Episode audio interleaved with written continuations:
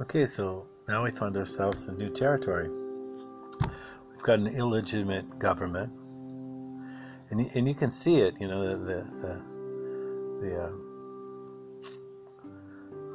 the response of uh, Nancy Pelosi and Mitch McConnell when Trump was justified, acquitted a second time, and you've got the uh, the reporting of the media and it's completely obvious that we've got an illegitimate government now running the country. And uh, with the backing of the media, the deep state, and the high tech, the big, big, big tech, all the money. And uh, this is being absorbed right now in the consciousness of the world. And uh, it's hard to go back. You know, it's very hard to go back.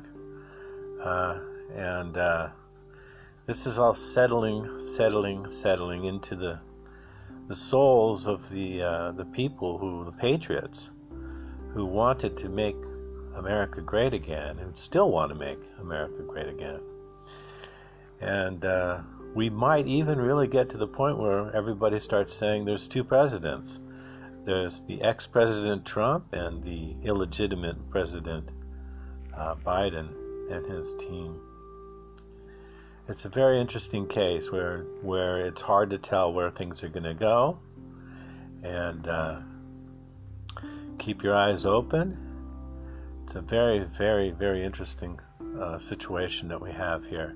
Completely unedited, completely new, new territory, and this is where we're headed. And may God bless us all.